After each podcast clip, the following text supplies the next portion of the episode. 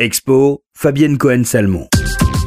Jusqu'au 11 mars 2018, les arts décoratifs célèbrent le centenaire de la disparition de Nissim de Camondo, fils du comte Moïse de Camondo, pilote aviateur mort glorieusement mais tragiquement en combat aérien le 5 septembre 1917 à l'âge de 25 ans.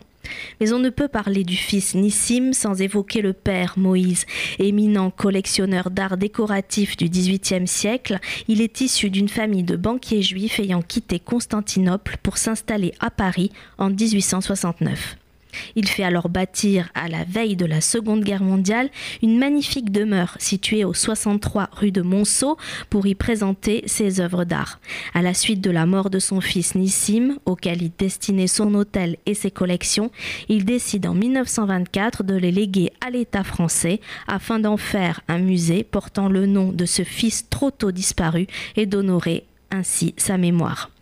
À deux pas du parc Monceau, ce musée abrite une magnifique collection d'art décoratif français de la seconde moitié du XVIIIe siècle. À l'occasion de cet anniversaire, l'exposition retrace les années de Nissim passées au front à travers sa correspondance et son journal de campagne.